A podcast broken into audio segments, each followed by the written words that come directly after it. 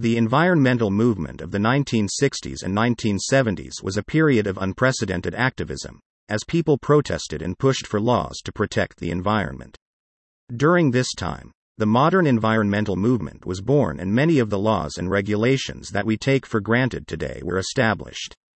This movement was the result of a combination of factors, including increased public awareness of the environment, new scientific discoveries, and a growing sense of urgency about the need to protect the planet. The modern environmental movement began in the 1960s when public awareness of environmental issues began to increase. This was due in part to the publication of Rachel Carson's book Silent Spring, which documented the harmful effects of chemical pesticides on the environment. This book sparked a wave of public outrage and helped to launch the environmental movement. At the same time, scientific discoveries were being made about the effects of air and water pollution on human health. These discoveries helped to fuel the movement and made it clear that something needed to be done to protect the environment. The environmental movement of the 1960s and 1970s was largely driven by grassroots activism.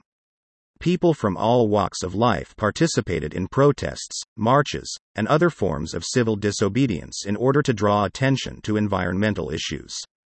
This activism helped to put pressure on governments and corporations to take action. In the United States, the creation of the Environmental Protection Agency in 1970 was a direct result of this activism.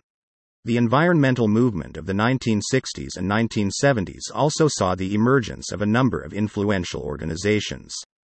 The Sierra Club and the National Resources Defense Council were two of the most prominent organizations that emerged during this time.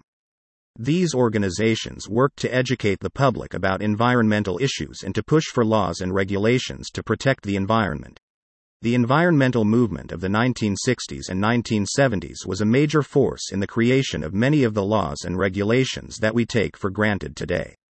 Laws such as the Clean Air Act, the Clean Water Act, and the Endangered Species Act were all passed during this time. These laws have helped to protect the environment and have had a major impact on the health and well being of people around the world.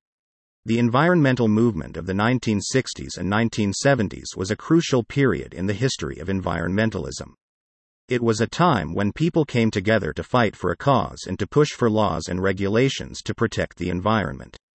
The successes of this movement have had a lasting impact on the planet and have helped to ensure that future generations will be able to enjoy a healthy and sustainable environment.